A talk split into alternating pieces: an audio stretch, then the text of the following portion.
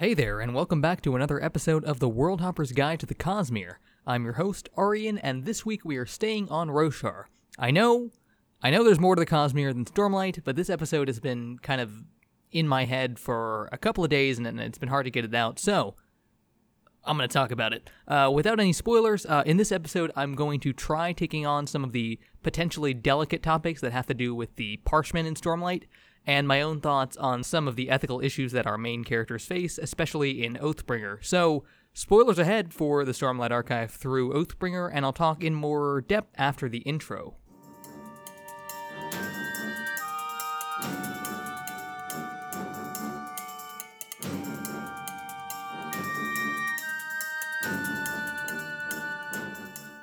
Okay, so for starters, this episode is going to be about a couple of things. For one, Moash, if you couldn't tell by the title. For two, the true desolation, the war for Roshar that's currently going on between Odium, the Fused, and the Singers on one side, and humanity on the other.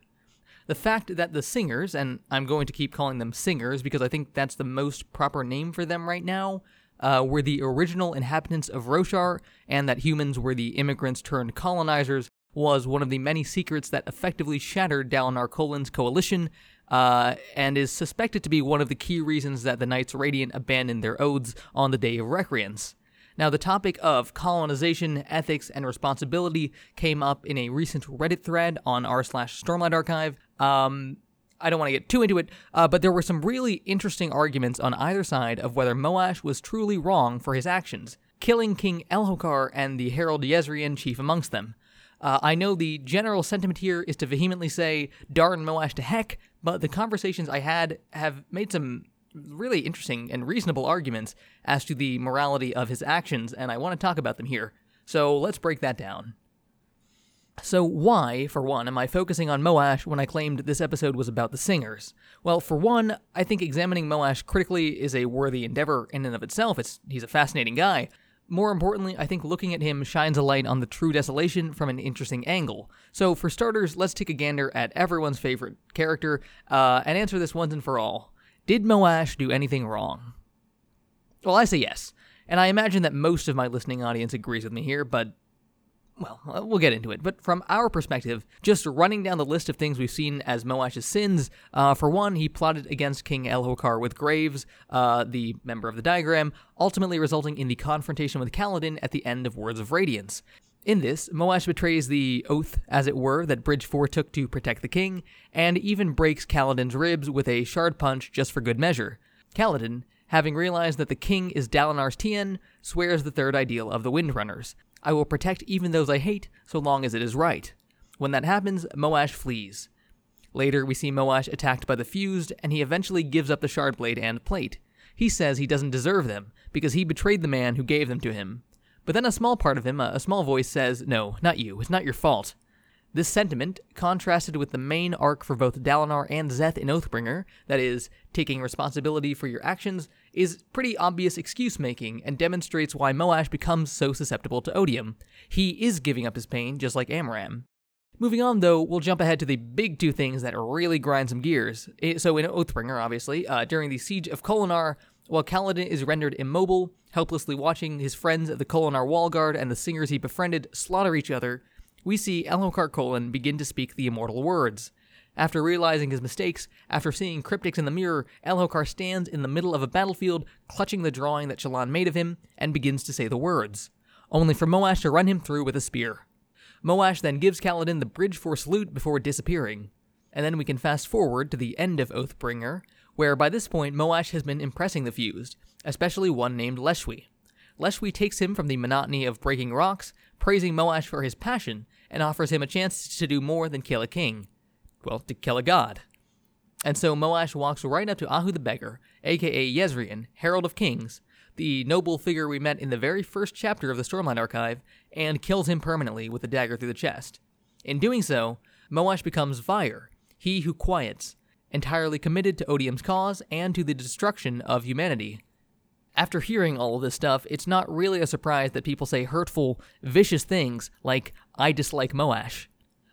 In particular, I think Moash giving up his pain and responsibility is the real condemning factor here, uh, especially in light of Dalinar's arc. And that's one place I think where he goes absolutely wrong. Um, but with that all said, some people do side with Moash's actions, and they've got a few good reasons for it. So let's take a gander from Moash's perspective then and see where that's coming from. So to start, we obviously need to remember Moash's story. He was raised by his grandparents, a pair of silversmiths in Kholinar, who were wrongfully arrested and imprisoned due to Bright Lord Roshone's manipulation of Elhokar for his own enrichment. And during this imprisonment, the old couple died. Elhokar's utter moral failure is the driving force behind Moash's vendetta, which motivates both the assassination attempt and the successful assassination in Kholinar. Even Kaladin agrees with the initial attempt to kill Elhokar, at least until he realizes his commitment towards being a Windrunner. This question, whether Moash was right or wrong, very much depends on the same debate we faced last week with Taravangian utilitarianism versus deontology. But regardless, whether Moash was right to kill Elhokar depends on your viewpoint here. On a strictly rules based view, it's always wrong to kill, or if you want to be more specific, to kill the unarmed, or to do anything potentially reprehensible for the sake of the greater good. And so the assassination attempt and assassination automatically become evil acts without qualification. That's the view that Kaladin comes around to, I think, but I don't think it's easy for us as the reader to swallow. The same view would condemn Adolin Kholin for killing Sadeas, and, as we mentioned earlier, makes anything done in service of some greater good immoral, on a more moderate view, I think we all reasonably adopt some level of looking at the consequences, even if we don't go quite as far as to become pure utilitarians. In the case of Elhokar, we, as readers, get a glimpse into the man that Moash did not. We see him apologize to Kaladin at the end of Words of Radiance, and we see him genuinely try to grow and be a better king throughout Oathbringer. Redemption and second chances are a huge theme in Oathbringer, and this is encapsulated in Dalinar's third ideal. I will take responsibility for what I have done, if I must fall, I will rise each time a better man. I think that's why people condemn Moash for killing Elhokar. He cuts short Elhokar's path to redemption. Not only does everybody deserve a chance to be redeemed, but we actively see Elhokar begin to take those steps. But what if we didn't see the beginnings of that path? What if we never saw Elhokar begin to take those steps, begin to see the error of his ways, begin to speak the immortal words? What if we were, in other words, in the exact same position that Moash was? If Elhokar was merely going to continue being the man we saw him as, the petty, insolent king who was running the Alethi army into the ground, who imprisoned Moash's grandparents, who ruined the plan to force Sadeas into a duel, would we feel so bad about his death? I don't think we would. I've seen the argument as well that maybe Elhokar wouldn't have upheld his oaths even if he'd survived, that once he got back to the war camps, he would go back to being the terrible king that he was. I don't personally believe that, I believe that he was on the path to true change, but we can't know that for sure. Just as with Taravangian's gamble with all of his evil acts, the only way to know whether Moash killing Elhokar was vengeance that seems forgivable is to know how things would have gone in the future. The consequences, in other words, have some effect on how we feel. But let's step back from the personal angle on Elhokar. After all, we might say that Moash is simply killing a high value target in the middle of a chaotic battle. Certainly, he was rewarded for killing Elhokar and given the chance to do something else for the Fused, killing Jezrien. And so, the acts themselves might be seen as simply those of a soldier in war. But if we want to say that Moash has done something wrong or bad or evil, however we want to define it, we might want to step back and say that he sold out humanity to Odium's forces. For that, we say, is wrong. But here's where we get to the central moral dilemma and sort of the crux of why a lot of people believe that Moash is not so bad. So the singers, distinct from the Parshmen, who were the dull form slaves, and the Parshendi slash listeners, who were the subgroup of singers who actually faced down uh, the Alethi war camps. So these singers were the original inhabitants of Roshar.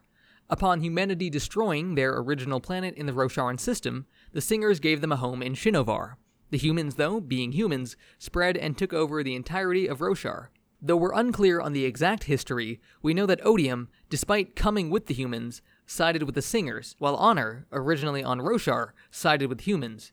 The Oath Pact was formed and the desolations began, with Singers infused wiping out much of humanity over several generations. From there, we hit Aharietiam, which is when the Heralds abandoned the Oath Pact and effectively stopped the desolations. Then comes the false desolation, where humanity enslaved the remaining singers and turned them into parshmen. Now, these parshmen are treated by some people as slaves. Now, thousands of years later, the singers are back. What's to be done? So, the parallels to real world colonialism are almost too numerous to list. and the moral dilemma is difficult to say the least. I'm going to stay away from referring to real world tragedies as we tackle this question. I, I think that's probably the most respectful way to, to do it. Um, I do want to say here that I hope any opinions I share don't offend anyone. I try to be as balanced and respectful as possible, but I apologize if I get something wrong or say something that crosses a line. When we draw close to real world ethical dilemmas that real world people have a vested interest in, um, I want to be as careful as possible. I don't pretend to understand the nuance of these real world events, so I'm not commenting on them, uh, just the fictional ones that we see in the Cosmere. So, on the one hand, are people who believe that the Singer cause is justified, that as the original owners of the land who were enslaved by humanity, they deserve to be angry and deserve reparations. In world, this view is taken by Nale and the Skybreakers. The belief that Moash is doing the right thing goes hand in hand with this view. He is merely a soldier in a war, on which he's working on the right side. And so, killing Jezrien or Elhokar is no more or less moral than any soldier tasked with killing a high value target. In turning against humanity, Moash is fighting the people who subjugated the singers for generations. I somewhat agree with this and somewhat disagree. We, because even if we grant that Moash is fighting for the quote right side, I don't think his motivations are quite as pure as being a freedom fighter. He absolutely seems to care for the Singer foot soldiers and slaves, and this seems to motivate his belief that humanity is broken. But I personally think that his motivation goes deeper. He's got an emptiness inside and a guilt that he wants to avoid. I think this is at least part of the reason he goes to Odium, but that's neither here nor there because the core issue still lies deeper. Who is justified in this war, and who isn't? So personally, I believe that humanity is justified in defending themselves from a hostile military force. We're at the point in Rosharan history where we're so far removed from the original colonizers that the people affected, the average humans living in Alethkar and Jah Keved and Thaylenah, have absolutely nothing to do with the people who originally stole the land. Or rather, I mean, they are the descendants, but they their actions, their moral culpability does not extend quite so far. They certainly don't deserve to lose their lives for it. That said, the humans as a collective do bear a responsibility to do something to help the singers, to provide some sort of compromise, reparations, uh, land, whatever it may be. The humans of the present day may not have performed the sins and don't deserve to lose their lives or their livelihoods, but they bear some responsibility to do something. With that said, let's discuss the singers. And by singers, I mean purely that the mortal humanoids who were once enslaved by humanity. I don't mean the fused, and I certainly don't mean odium. I think the issue here is a mischaracterization of what the war is. I've heard it described as natives of a colonized land rising up and fighting for freedom. In that situation, deadly force would be justified. But this is not what's going on here. The singers have been freed, and even though they don't have land, they've marshaled together a fighting force under leadership, and they've managed to take over the entirety of Alethkar and other countries with a dedicated assault and siege. Deadly force, in this case, is not a necessity to get the singers out of their situation. In fact, many, if not most of the natives we've seen, have expressed an interest in peace of some kind. The foot soldier singers, from what we've seen, have little interest in a fight. The primary driving force of the war, then, and the main difference between the true desolation and any real life war, is odium and the fused. The fused seem perfectly comfortable killing singers to take their bodies, or sending singers to fight in battles they don't want to fight in, if that means getting revenge on humanity. One of the biggest themes going on here is the distinction between the rulers and the ruled. Much as light eyes like Sadeas show no hesitation in sacrificing dark eyed men for the sake of immoral goals like profit, the fused and odium evidently don't care much about the individual singer as much as their own goal. When Dalinar offered peace and negotiations to Venli in their shared vision, she says that odium is the reason they can't have peace. But even Venli, who felt so strongly about the Singer cause, has begun to see the very same flaw in leadership. So, it's easy to remove moral culpability from the average singer. They're scared, and they're alone, and they're following the only leaders they know who say they must attack humanity. They've practically been drafted into this war. But the Fused, now those guys, I think, are trouble with a capital T. They show no compunction in killing their own, let alone their enemies. They spend hundreds of years torturing the heralds on Braize. They follow Odium himself, who I think we can all agree has his own agenda in all of this. Moreover, we know that the original listeners initially wanted to avoid bringing back their gods, and that the forms of power caused them to stop attuning to the regular rhythms of Roshar. Odium and the Fuse, therefore, are bad news. In addition, I do think the themes of reparation and and doing better and redemption that are throughout Oathbringer can be extended from just the uh, from just the individual, like the Moash or the Elhokar or the Dalinar, to the group. I do think that there is something to be said for humanity doing better. You know, rising up each time a better better man, a better group.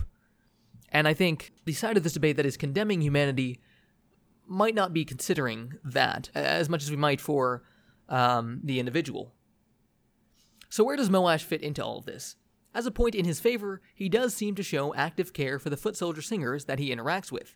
With that said, he actively chose this side of the war. Whether or not he knows the full context of the Fused's goal, he's seen what they can do and has chosen to join them. He seeks not for peace or freedom, but to destroy humanity because he believes that their time is up. And perhaps most importantly, Moash gives in to the void. He lets Odium take his pain, fill him with passion, and absolve him from responsibility. Whether or not he is doing good, he doesn't want to face the things he has done wrong. So, in conclusion, you suck, Moash. Thanks for listening to this episode of the World Hoppers Guide. Um, I'm hoping this style of episode is enjoyable in addition to the more informative ones, um, or more or more so. I don't know, uh, because this kind of discussion and debate is what I really love to get into. Um, let me know if you have any comments, counter arguments, thoughts on this episode, where I went wrong, whatever it might be, um, for this episode or the podcast in general, either in an email to worldhoppersguide at gmail.com or in a comment on the Reddit thread. Uh, if you like what you heard here, feel free to subscribe to the show or recommend it to your Cosmere friendly friends. Um, and if you enjoy the show and would like to support it, I'd really appreciate a five star review on iTunes or wherever you get your podcasts. It helps to get this show seen by more people and widens our little community. So, as always, uh, thanks to Kevin MacLeod for the intro music, thanks to Brandon Sanderson for this incredibly complex world and these dilemmas, and thanks to you for listening. So, see you next time.